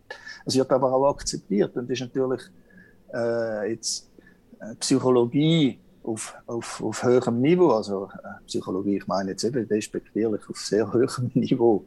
Und äh, ich wäre gerne Ergänzungsspieler in der, in der, in der NHL. Und, äh, aber es ist so, das sind Ergänzungsspieler, oder? Weil in der Regel forciert man bei den Verteidiger Top 4. Das sind mhm. eigentlich die, die wichtigsten. Und dann gibt es so 5 und 6, das sind eben Ergänzungsspieler. Dann gibt es noch 7 und 8, das sind sogenannte Recall-Players, die manchmal spielen, manchmal nicht. Wie in Kukan, wie du richtig gesagt hast, eigentlich Stammspieler, hat auch recht gute äh, Advanced Stats. Und ich traue ihm zu, dass er das wieder, dass er eine Rolle als Nummer 5, Nummer 6 Verteidiger wieder kann einnehmen in dieser Saison, mhm. regelmäßig spielt, als Ergänzungsspieler. Das, kann, eben, kann, das sind so Rollenspieler natürlich, oder? Also eben eine Ergänzung oder bestimmte Rollen, wenn du die ausfüllst, dann wirst du auch die Platz eben halt Anführungszeichen nur als fünfter, sechster Verteidiger oder äh, als Stürmer in der dritten, vierten Linie allenfalls haben. Die können nicht den Anspruch haben, die werden auch, nie, also die, der Kukan wird auch nie äh, Top 2 Verteidiger mit Spieler NHL einfach auf der Anlage her, denke ich jetzt mal. Also da müsst ihr irgendwie einen Sprung machen, auch in offensiver Hinsicht, auch wenn defensiv top ist. Ja, das sehe ich genauso, ja. Und aber eben, das ist natürlich jetzt äh, alles auf höchstem Niveau, was wir da diskutieren. Genau, ja, ich meine, er gehört zu den, zu den besten Eishockey-Spielern der Welt, zu den besten 500 oder so. Das ist eine riesige Leistung und verdient auch zu Recht, meiner Meinung nach zu Recht, gutes Geld. Aber äh, wenn man jetzt auf höchstem Niveau diskutiert, dann, dann hat er eine Nebenrolle bei, bei Columbus. Das ist so. Und er wird nie eine Hauptrolle können einnehmen. Das glaube ich auch nicht so ein Name, der bis jetzt auch nicht eine Hauptrolle eingenommen hat, vielleicht noch nicht mal eine Ergänzungsrolle, der Rollenspieler Jonas Siegenthaler und doch ein Name, den man kennt in der Schweiz. Äh, wie siehst du seine, seine Perspektive in Nordamerika? Für mich ein Spieler, der doch immer klassisch muss ellbögeln um irgendwie die Chance zu bekommen. Also letztes, Jahr, halt letztes Jahr war es eigentlich lustig, gewesen, oder? Was ja, ist ja bei, bei, bei den Capitals, gewesen, Washington Capitals. Und nachher ist ihm ja ziemlich kurz vor der Saison Chara haben sie noch geholt, oder? Und dann ist dann der Siegenthaler halt immer weiter hintergerutscht. Ich glaube, das ist noch, auch noch eine interessante Situation gewesen, letzte Saison. Und nachher ist jetzt der Trade zu New Jersey, wo er wahrscheinlich besser aufgehoben ist, jetzt der eine auf der Franchise. Aber Thomas, sagst du? Ja, nein, also er wird dort auch ähnliche, ich glaube, er ist in der, in der Tiefe von der, in der Death Charts, so genannt, in einer ähnlichen Position wie der Kuka und ich glaube, er kann Nummer 6 Verteidiger werden. Sie haben allerdings noch ähm, äh, Spieler geholt, also ähnlich wie der Chara letztes Jahr haben sie das mal über den Hamilton geholt. Ja. Also das wird er auch äh, wieder noch hinten, hinten durchgereicht. Ähm, Gut, er ist halt auch Defensivverteidiger, gell? Ja, aber da haben sie auch den Ryan Graves noch geholt. Ja. New Jersey Devils und äh, es wird schwierig, es wird schwierig für ihn, aber er hat reelle Chance, sicher Nummer 6 Verteidiger zu sein. Und er muss meiner Meinung nach ganz viel hervorragende Anstalten. Also er hat einen super Body, große Reichweite, skatet gut für sein grosses Ding, für seinen grossen Körper. Äh, in alle Richtungen, hat eine unglaubliche Ruhe an der Scheibe. Er muss einfach lernen, noch ein bisschen schneller zu werden. Wenn, wenn das klingt, kann ein, ein durchschnittlicher, guter NHL-Verteidiger werden, ein schneller, meine in jeglicher Hinsicht. Also nicht nur auf den ersten zwei, drei Meter im Skaten, sondern auch manchmal ein bisschen im Denken dass er irgendwie die Spielsituation ein bisschen schneller vorausdenkt, ein bisschen schneller im Transition Game reagiert. Wenn er das noch, wenn er das noch schafft, die, die Tugend noch hat, zu seinen Qualitäten zusetzen, dann, dann wird er ein beständiger NHL-Verteidiger werden, also ein Stammspieler. Ist ja im Moment noch nicht ganz. Mhm. Wisst ihr, was eigentlich schön ist, ist, dass wir seit über 50 Minuten über Schweizer Hockeyspieler reden in Nordamerika, in der besten Liga der Welt oder unten dran und immer noch nicht am Ende der Liste angelangt sind. Das ist, spricht für Schweizer Hockey, oder? Das ist schön. Ja. Spricht für unsere Qualitäten natürlich, oder? Nein, oder wir können da durchgehen und durchgehen, wir sind immer noch nicht am Ende. Und der Lars hat so ein bisschen, inklusive zweite NHL-Saison, äh, noch die Schweizer Rookies aufgelistet, wo doch auch äh, der ein oder andere Name drunter ist. Bei uns haben wir schon besprochen. Äh, vielleicht Thomas Rookie, wenn wir, die, wenn wir jetzt die zweite Saison noch dazu nehmen. Welcher Name kommt da als erste sind, wo, wo aus deiner Sicht als MySports-Expert jetzt für den NHL, aber als Scout spannend ist? Ja, also Rookie ist es eben dann nicht mehr, aber eigentlich ist es sicher spannend, was mit dem äh, Kura-Chef passiert. Weil äh, es ist ja für viele überraschend gewesen, eben, dass Chicago eigentlich jetzt auf den Kura-Chef setzt und nicht auf den Pius Suter liegt meiner Meinung nach ein darin, äh, hat vielleicht auch äh, Cap Space äh, äh, Gründe gehabt, weil vielleicht Bios Suter natürlich jetzt einen besseren Vertrag hat wollen. Der Kurschef ist immer noch mit einem Entry-Level-Contract unterwegs, was natürlich hilft. Ähm, dann ist eben bei Chicago ist jetzt der Fall, dass sie eigentlich meiner Meinung nach nochmal mit allen Mitteln probieren, das Letzte rauszupressen aus dieser Mannschaft. Äh, Jonathan Taves kommt zurück nach einer Absenz. Kane kommt langsam ins Alter, aber es nochmal wissen. Äh, und es wird relativ schwierig für den Kura-Chef. Sie kommen dort natürlich, äh, sie haben noch Tyler Johnson von Tampa geholt, sehr guter Transfer und ein wichtiger Spieler. Das ist alles, sind alles nicht so gute Nachrichten für den, für den Kura-Chef, der Kirby Deck, äh, der jetzt die ganze Saison dann wird spielen, wird wahrscheinlich in der Hierarchie vor ihm sein. Er hat äh, Konkurrenz, er muss wahrscheinlich in den ersten zwei Linien muss können Powerplay spielen, das ist eine große Stärke. Vielleicht schafft es auch in der dritten Linie, weil eine neue Tendenz oder eine neuere Tendenz in der NHL ist, dass man nicht mehr einfach dritte, vierte Linie defensiv Checking Lines hat, sondern die modernen Teams haben eigentlich alle vier Linien auch mit, äh, mit, mit Scoring-Spielern drin, die auch Skills haben. Und das ist vielleicht seine Chance. Er schafft es vielleicht in eine, in eine dritte Linie. Hat aber Konkurrenz mit dem Borgström, mit dem Finn. Äh, der schwedische Name ist aber ein Finn, der Nylander, der einen schwedischen Namen hat und ein, und ein Schwedisch. Das sind alles so ein bisschen Konkurrenzen vom, vom Kuras-Chef für, für einen Platz. Brandon Hagel, Carpenter, das sind so. Ja, das wird, wird schwierig. Das ich, ja, ich, möchte zum gönnen, wenn er es wenn wenn schafft in Chicago, wenn er es dort schafft, dann Hut ab. Ja. Da muss ich, muss ich auch noch etwas dazu sagen, oder? wenn ich da schon das Liebling von ihm hinten dran habe. Und als, als, als kleiner Fanboy einmal durchgehen da bei den anderen. Ähm, es ist ja genau das, was wir vorher eigentlich besprochen haben, bei Bios Sutter Situation jetzt bei Detroit, wo sich der Ding verletzt hat das war eigentlich die Situation auch bei Chicago für Kuraschiff und Sutter letzte Saison, wo so viele verletzt waren. Eben, Toast hast du angesprochen, der, der, der Dach ist auch verletzt gewesen, oder kurz vor der U20-WM hat sich der verletzt, der ist dann nachher auch nicht mehr äh, dabei gewesen, auch nur noch kurz dabei gewesen. Der Nylander ist glaube ich auch verletzt gewesen, oder hat auch Richtig, nicht allzu ganze Saison. Genau, also dort ist, das ist auch zum Glück von diesen zwei gewesen, dass sie überhaupt so reinkommen können. Weil wir gar nicht vorstellen, was passiert wäre, wenn all die, die ich jetzt vorher aufgezählt habe, gespielt hätten. Weil Dann wäre es wahrscheinlich eng geworden für den Bios, aber auch für den Kuri vor allem. Ähm, Ja. Von dem her haben sie da jetzt recht profitiert. Und was ich jetzt so ein bisschen gesehen habe, dass Kuraschiff eher auf dem Flügel gespielt hat in den in der Preseason Games, weil auf dem Center Ja. wird es schwierig. Eben, du hast schon angesprochen, Tyler Johnson. Tace, der zurück ist, äh, Kirby Dach, der als erste Runde dritt, dritte Position overall natürlich auch den Platz fix hat. Und er ist, glaube ich, so ein bisschen im Battle, der Kurachef, mit dem Brandon Hagel, wo ja vielleicht die ein oder andere noch kennt, HC Thurgau, wo er noch gespielt hat, letzte Saison nochmal. Genau. Ja. Ist auch noch eine lustige Geschichte. Aber ja, sehr Thomas, was, interessant. was, was, was mich noch würde interessieren ist, so Kura-Chef Sutter, der neue Niederreiter, hat glaub, von dieser Saison gesagt, er möchte agiler werden, weil die Tendenz ist in in der National Hockey League, dass es immer mehr zu kleineren, wendigeren Spielern geht. Man muss nicht mehr die, das Kampfgewicht mitbringen wie früher. Ist, ist das, siehst du so eine Tendenz in die Richtung, wo doch auch unseren Schweizer Spielern in den meisten Fällen, wenn man nicht vom Timo Meyer entgegenkommt?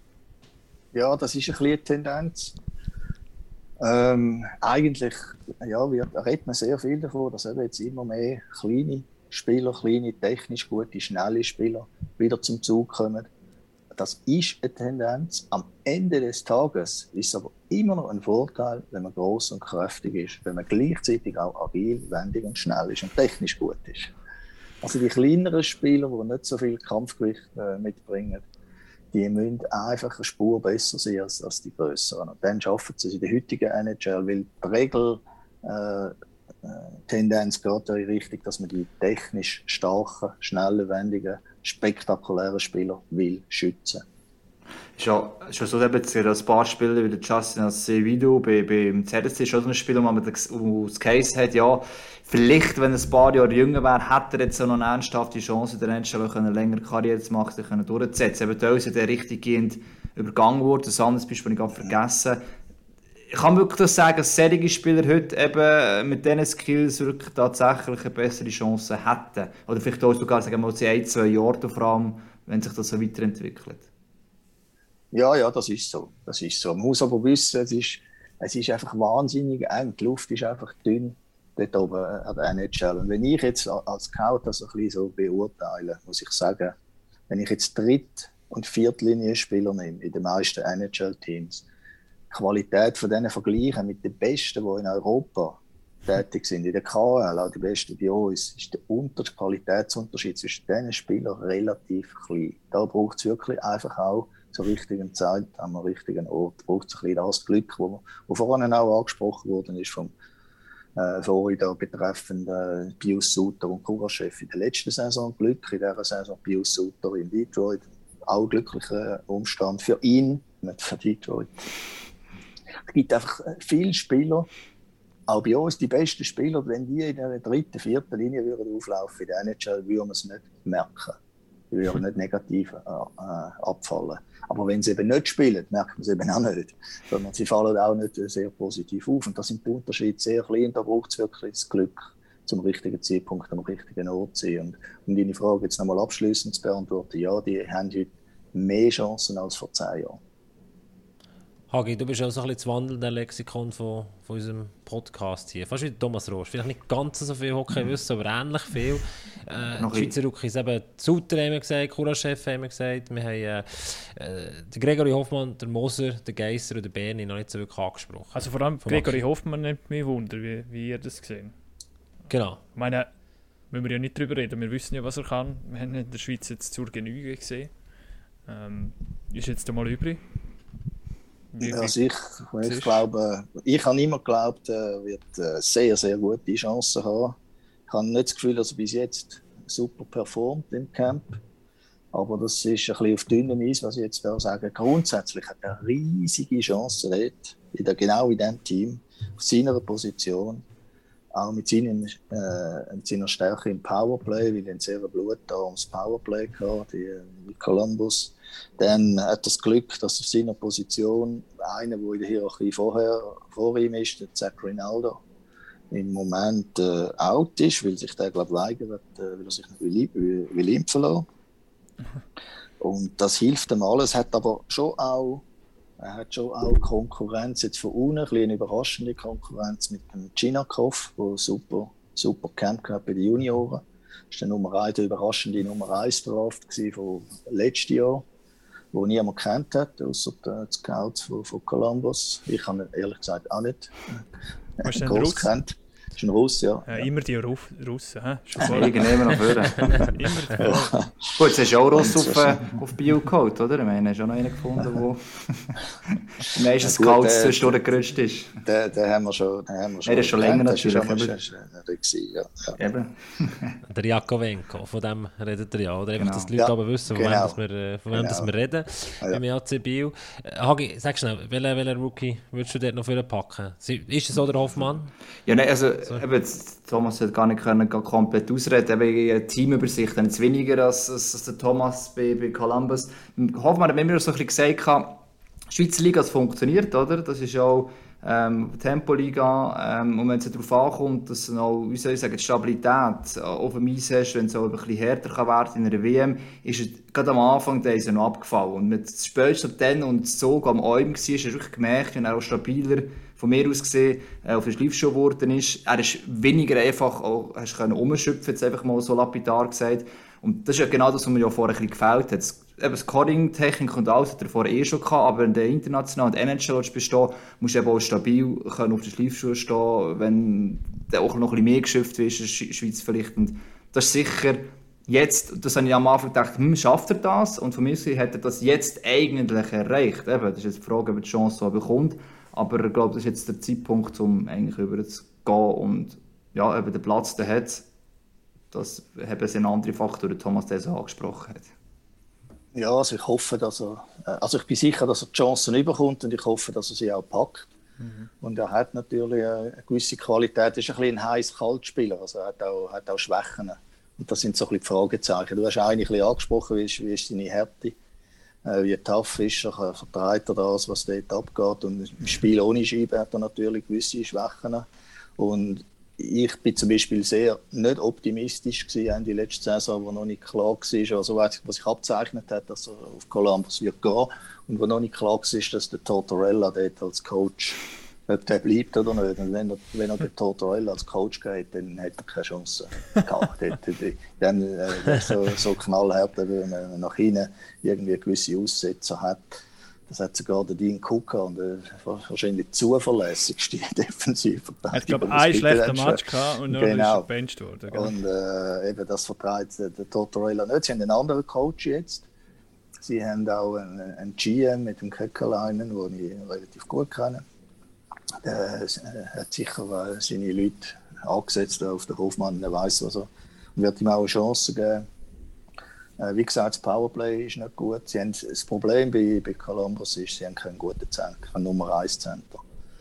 Das hat auch ein bisschen zu dem Problem von vom Patrick Kleine geführt, aber man erhofft sich jetzt, äh, mit dem Voracek, was geholt haben, dass dort auch wieder ein bisschen äh, Leben eingehaucht wird. Und eben auch mit dem Hoffmann, der eigentlich in der Gazette, in der Vorschau von der nordamerikanischen Experten eigentlich fast nie erscheint oder sehr weit hinten. Und ich glaube, er wird wirklich eine gute Chance haben. Aber es ist wirklich eben auch spannend, was mit dem China-Kauf passiert. Ob es der zuerst jetzt in der AHL noch aufbaut oder ob es der bereits in der, in der NHL einbaut. Der droht, denke auch schon mit einem Vertrag in der KHL, oder? ja, eigentlich nicht. Nein, der hat schon einen Vertrag unterschrieben, okay. aber jetzt für zwei oder drei Jahre. Weil der ist auch dort irgendwie nicht so hoch äh, angesehen dass er dort irgendwie ein, ein riesen ein, ein riesen Angebot für weiß nicht wie viele Jahre hat, es zum Teil gibt. Also es gibt zum Beispiel ein, ein absoluter Super, äh, der 2023 draftet wird, der äh, Nitschkow, Matvei Nitschkow, der hat in St. Petersburg jetzt glaube schon einen Vertrag bis 2026, 27, äh, weil es einfach nicht wollen kann, weil nicht, dass die äh, in die NHL abwandern. Und das könnte man auch in der Raft, wo erst 2023 stattfindet, auch ein bisschen ein Hindernis sein, weil ein Team wissen, ja, die ersten zwei, drei Jahre haben wir sicher nicht. Und es hm. gibt einen neuen Superstar aus Russland, einen potenziellen Superstar, kann noch sehr viel passieren bis dann. Und die tut man natürlich dann schon sehr frühzeitig, langfristig anbinden in der KHL. Der Ginakov ist nicht so ein Spieler der, der ist auch in, der, in Russland lange Zeit nicht so derart hoch angesehen gewesen. Ich bin gespannt, ob wir in drei Jahren, wenn wir nochmal zusammenhocken, irgendwie den Namen, den ich jetzt schon wieder vergessen habe, der, der russische Name, bis der dann bekannt ist. da bin ja, ich gespannt. Ich, mache ich Wett, würde ich ziemlich große ja. Wette abschließen. Was hat der für ein Jahr Verletzungen ausschließen. Er ist, äh, glaube 2004 Sport, Sport 2004 Dezember 2004 und in 2023 drauf ist er ein, ein unglaublicher Score, ist relativ klein und nicht besonders schnell im Topspeed und trotzdem absolut genial.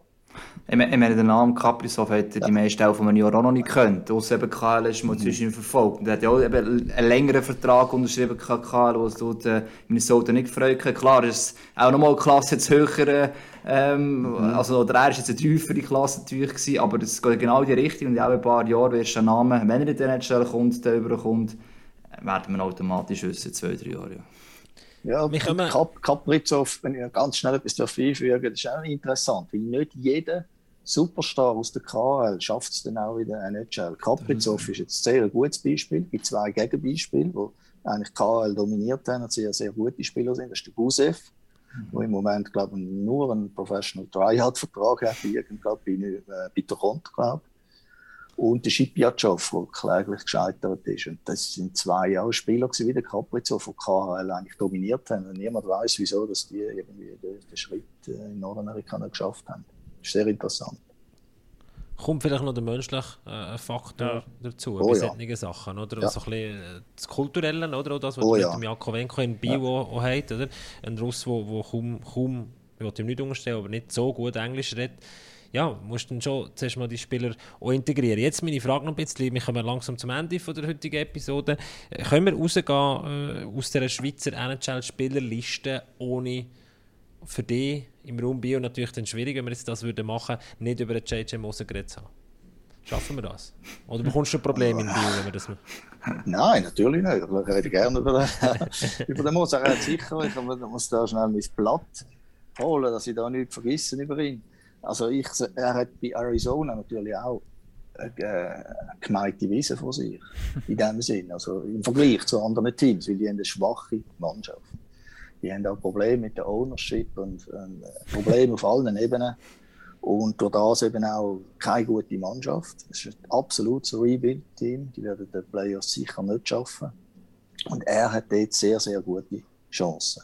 Obwohl, ich bin ein bisschen unsicher, ob er physisch schon bereit ist für die NHL. Es ist durchaus möglich, dass er vielleicht in der AHL muss anfangen Aber sonst alle anderen Aspekte sehe ich eigentlich nur zwei Verteidiger, Chick Run und Costas Bear, die vor ihm, klar vor ihm sind.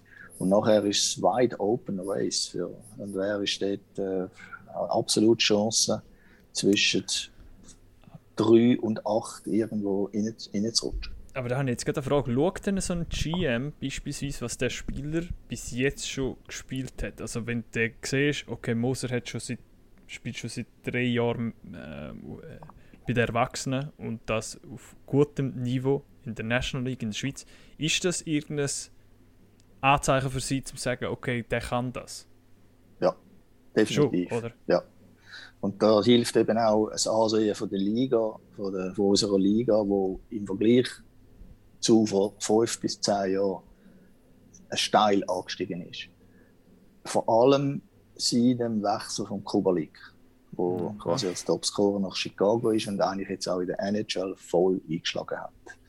Nach Amix-Effekt Pius Sutter, auch er erfolgreich, nicht jetzt irgendwie super sensationell eingeschlagen, aber durchaus erfolgreich. Und seitdem wird äh, unsere Liga, also wenn jetzt ein Spieler gut performt in unserer Liga, äh, sehr viel besser bewertet äh, von den, äh, von NHL GMs als noch vor fünf oder zehn Jahren. Also quasi Kubalik-Effekt. Ja. Also wirklich, wirklich so ja. Er erwähnt immer wieder, oder, muss, das mache ich euch in den Bogen fast zu, zum etwas am Anfang noch erwähnt hat, Wattan. Der hat ja auch gesagt, er kommt hierher, also in einem Jahr der vielleicht einen besseren Vertrag als jetzt in der NHL könnte unterschreiben, wo er einfach gesehen hat, dass andere von da den Sprung ja auch wieder zurück, also zurück geschafft haben oder erst recht geschafft haben. Oder? Und ich glaube, es wird schon auf die Schweizer Liga ausgesehen, ist ziemlich geschaut. Und das ist eigentlich schon interessant, wie vor allem ein Spieler das eigentlich so entfachen kann und das andere jetzt einfach auch die Hoffnung und den Glauben haben, dass über die Schweiz in die NHL kommst. Schon früher war es immer so, auf der Schweiz nehmen wir keine, die sehen, bös gesagt, zwei oder weiss eh was, ähm, das längt nicht. Und jetzt ist es wirklich so, mit dem Kubalik jetzt plötzlich den Klick eigentlich, äh, kannst sagen, geil, ja. Ja, es sind vor allem die Spieler, eben, die noch nie da waren. Ich bin ein bisschen, mehr, ich bin ein bisschen skeptisch bei den Spielern, die von Nordamerika zurückkommen und dann sagen, ich spiele jetzt in der Schweiz und wenn ich gut bin, dann komme ich nochmal ein Angebot über. Das ist beurteilen als sehr viel schwieriger.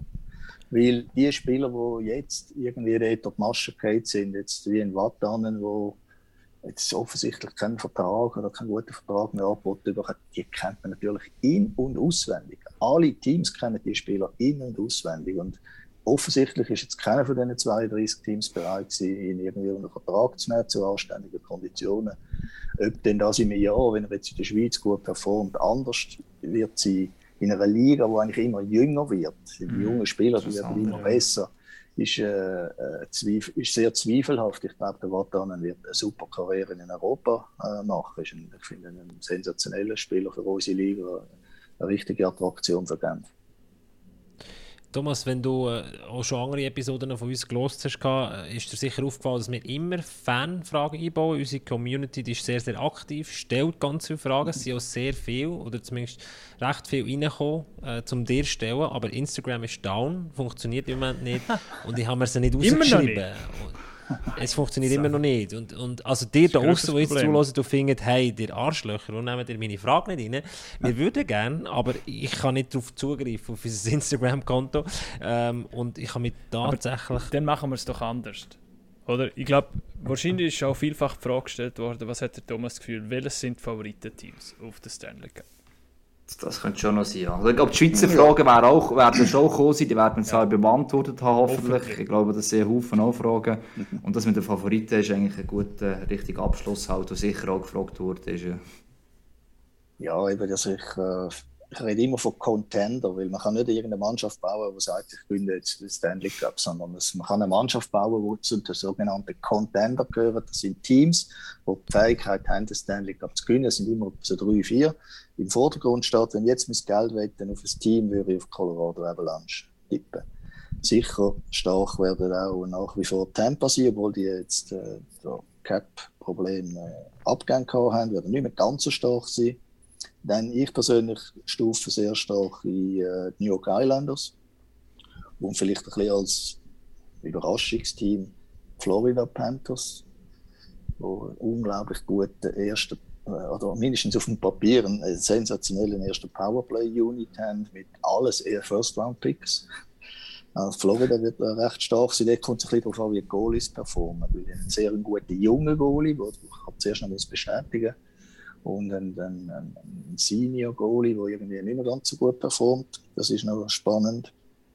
Was der ist der Senior-Goalie dort? Longo ist nicht mehr dort, oder? Oder stimmt? Nein. Äh, der Bobrovski. Das ist schon... Ah ja, Bobrovski, ja. genau. Ja. Longo ist, glaube ich, schon. Ja, ja, der ist jetzt äh, Goalie-Coach, glaube ich, Goalie-Trainer irgendwo. ja. Aber ja, also die sind, denn ich, ich, ich, mir gefällt sehr gut Toronto, obwohl das ist immer ein bisschen die Lachnummer, aber das Gefühl, die schaffen es eh nie. 60, 70 Jahre jetzt, oder was? Ja, ja, genau.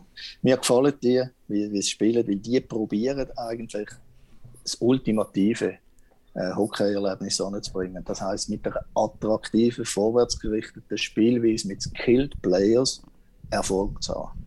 Im Wissen, dass mit einer destruktiven, mit einer eher defensiven Spielanlage der Erfolg ein bisschen wahrscheinlicher wäre. Aber sie wollen, sie wollen jetzt das äh, so erreichen und da muss ich leider ist es letztes Jahr wieder nicht gegangen. Ja, da muss ja. ich schnell etwas sagen. Der, es hat ja einen Doc-Film oder Doxerie ist gemacht worden von Amazon Prime Video, ähm, All or Nothing mit, äh, mit, äh, mit den Leaves. Und das ist ja erst in den USA, glaube ich, rausgekommen, am 1. Oktober. Und wie es so ist bei diesen Streaming-Dings, bis dann das einmal bei uns in Europa ist, geht es ein Zeitchen. Falls jetzt jemand zulässt und mir eine gute Lösung präsentieren kann, wie ich das jetzt da irgendwie schon schauen kann. Legal oder vielleicht auch weniger legal. Schreiben uns bitte, ähm, wir wären alle sehr interessiert, vor allem glaube auch der Gabriel Gasser, der bei uns bekannt ist als Doc-Filmer, Doc-Macher, äh, Langnau-Doc, Davos-Doc, äh, wo er mitgeschafft hat. Also ich glaube, wir, Super wir hätten Docs, sehr ja. viel Interesse. Dürft, dürft Ja, gespannt sein. sicher- jetzt dann, ähm, ja. Sorry Thomas, ich muss da schnell Werbung machen. Also dürft gespannt sein, es ist ja schon geschrieben worden. Darum kann ich so sagen, wir sind an einer Dokumentarserie. Und darum umso spannender, dass ihr bei den Leaves könnt reinschauen könnt, wie das gemacht ist. Wir sind in einer Dokumentarserie Ambri Piotta dann. Und zwar tun wir äh, die Leventinen begleiten, wie sie vom alten ins neue Stadion wechseln, sozusagen den Geist vom alten ins neue Stadion können, können mitnehmen. Also da könnt ihr im nächsten Frühling auch drauf gespannt sein. Also Serie über Sippig Speistli, oder was? Nein, aber ein, unglaublich spannender Club, ein dreisprachiger Club, der irgendwie die ganze, ganz viele Fans aus, aus der ganzen Schweiz anzieht. Und äh, ja, äh, der Kubalik beschreibt es eigentlich ganz gut, wie ist es möglich, dass aus so einem kleinen Bergdörfli raus äh, der Dominik Kubalik plötzlich in der Weltstadt Chicago kann erfolgreich sein Und äh, dem, dem Mythos gehen wir ein bisschen auf den Grund. Äh, sei hier auch nochmal Werbung gemacht. Und Thomas, Der, und den. Link, den Link kriegen wir natürlich, den kriegen wir natürlich. Und der, der, die Doc, der Doc wird dann übrigens auch legal verfolgt, äh, äh, geschaut. Können wir auch legal auf. Nordamerika schicken, das muss Ja. sein. Also das ist kein Problem. Aber eben, melden euch, falls ihr den Leaf-Stock äh, irgendwie haben oder wissen, wie man den kann schauen. Danke. Und ja, auch noch, also nur, Thomas hat so die, äh, die Contenders erwähnt, oder, die, und er sagt, es gehören aus seiner Sicht so die, die, sich, äh, die, die erweiterte äh, Kreis sicher. Ich habe mir gedacht, schau mal ein bisschen nach, was so für Predictions rum sind und eigentlich ist es ziemlich halt an die Teams, die vielen Orten, auf vielen Pages genannt werden. Also gerade die Islanders, äh, Colorado ist sehr oft Lightnings und dann ist auch die Golden Knights teilweise noch in ein paar Mal gesehen, kann recht weit vorne durchgehandelt werden. Also von dem her, es sind schon so die fünf, sechs Teams, du sagst, Contenders sind so vier bis sechs Teams umeinander, wo wir äh, in diesen Bereich sicher hineinrechnen und ähm, sie sind sich sehr viel sehr einig, eigentlich so. Ich habe nur gefragt, ob es vielleicht zu wenig letztes Jahr angeschaut ist. Man sich immer so einig, dass wirklich die vier bis sechs Teams da sind, die dort werden sein, oder ähm, sind die Teams momentan halt einfach auch von der Entwicklung her letzten Jahr, klar, Tampa mit zweimal Stanley Cup-Sieger sowieso, äh, von der Entwicklung her einfach halt vielleicht auch ein bisschen voraus. Momentan, im Normalfall, wenn alle gesund bleiben. Also ist natürlich, Entschuldigung, ist natürlich schon äh, so, dass in der NHL sind Niveauunterschiede sind sehr klein. Und es gibt immer riesige Überraschungen. Ich erinnere vor zwei Jahren St. Louis, wo irgendwie im Januar an letzter Stelle war und am Schluss Stanley Cup Sieger geworden ist. Also das ist natürlich alles möglich. Da ist man sich schon relativ einig. Und äh, vielleicht wird ich ein bisschen eine mutigere Vorhersage noch machen, eine negative. Also, Wer vielleicht äh, schafft Playoff nicht, wo vielleicht jetzt sehr weit gekommen ist im letzten Jahr. Ich habe das Gefühl, Montreal wird es sehr schwer haben in Playoffs, obwohl es Stanley Cup Finalist waren. Das ist vielleicht ein bisschen eine mutigere Vorhersage als meine Contender, die ich genannt habe, die wirklich breit abgestützt sind bei den Experten. Also ich bin gespannt. Der Montreal ist eben, du hast gesagt, sehr überraschend, oder? können sie wiederholen. Haben sie das Team, das hat die Erwartung automatisch schon höher, gerade in Kanada natürlich. Obwohl sie das Team vielleicht eigentlich nicht gehabt hätten auf dem Papier für das. Ähm, ja, sind wir gespannt, ob die das Thomas, jetzt musst du mir aber noch schnell sagen, als, als Fan von der St. Louis Blues, nicht erst seitdem, dass sie den Stanley Cup äh, geholt haben, sondern schon weit vorher. Wieso Ähm, bist, wie bist du eigentlich? Die Noten lustig gefunden auch dort. Es ist eh lustig, wie Schweizer Fan werden vom NHL-Team. Ja. Ja, das, mal als ja, das Kind, kannst du ja gar nicht, Farbe das kannst du ja gar nicht rational erklären, glaube Ja, ich. das ist- äh, nein, das ist früher, der, der, der ältere Bruder ist gäng, äh, hat gäng mit uns, der ist acht Jahre älter, hat gäng mit uns NHL gespielt. NHL 2001, 2002.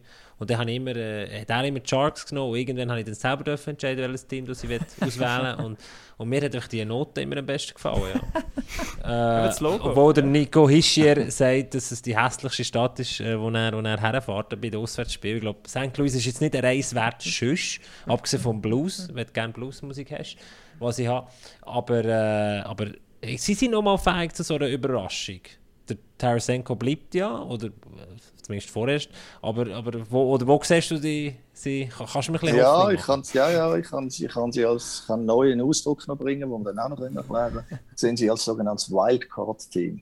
Also Ah. Playoff irgendwie über die sogenannte Wildcard knapp schaffen. Aber ich sehe sie nicht als, als Contender, nein. Gut, das, das Überra mich überrascht überrascht. mich. Mich, mich überrascht, Also, dass St. Louis als so hässliche Stadt genannt wurde. Ich bin gemeint, Buffalo sagt die hässlichste. Oh, das kann ich bestätigen.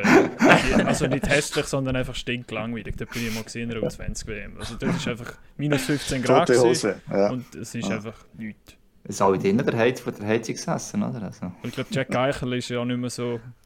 Würde auch lieber in eine andere Stadt. Ah ja, da passiert auch noch etwas, genau. Ja, spannend. Aber wir kommen, glaube ich, nicht mehr zu Ende, wenn wir da so, so weiterreden. Ja. Es ist aber auf jeden Fall also sehr interessant gewesen, haben es sehr geschätzt. Thomas, ich glaube, ihr auch, oder?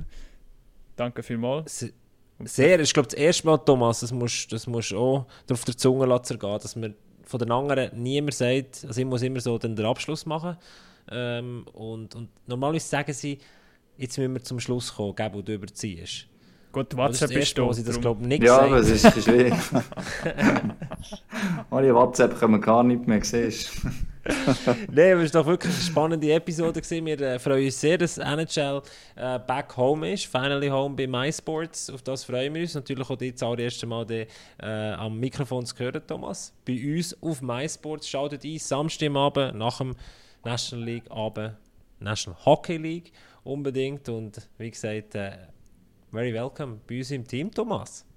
Ja, danke sagen. vielmals auch für die Einladung. Und äh, ich habe auch die Erklärung dafür, wieso das WhatsApp nicht funktioniert. Es sind natürlich so viele Anfragen gegeben, dass die Leitungen völlig zusammengebrochen sind. Thomas, merci Mark Zuckerberg Hagi. ist irgendwo auf das Kabel gestanden heute. Ja, oder irgendwo. Vielleicht macht er Ferien. Lars, Hagi, merci vielmals, dass ihr mit dabei gewesen. Ich würde sagen, das war es für diese Woche. Pack auf!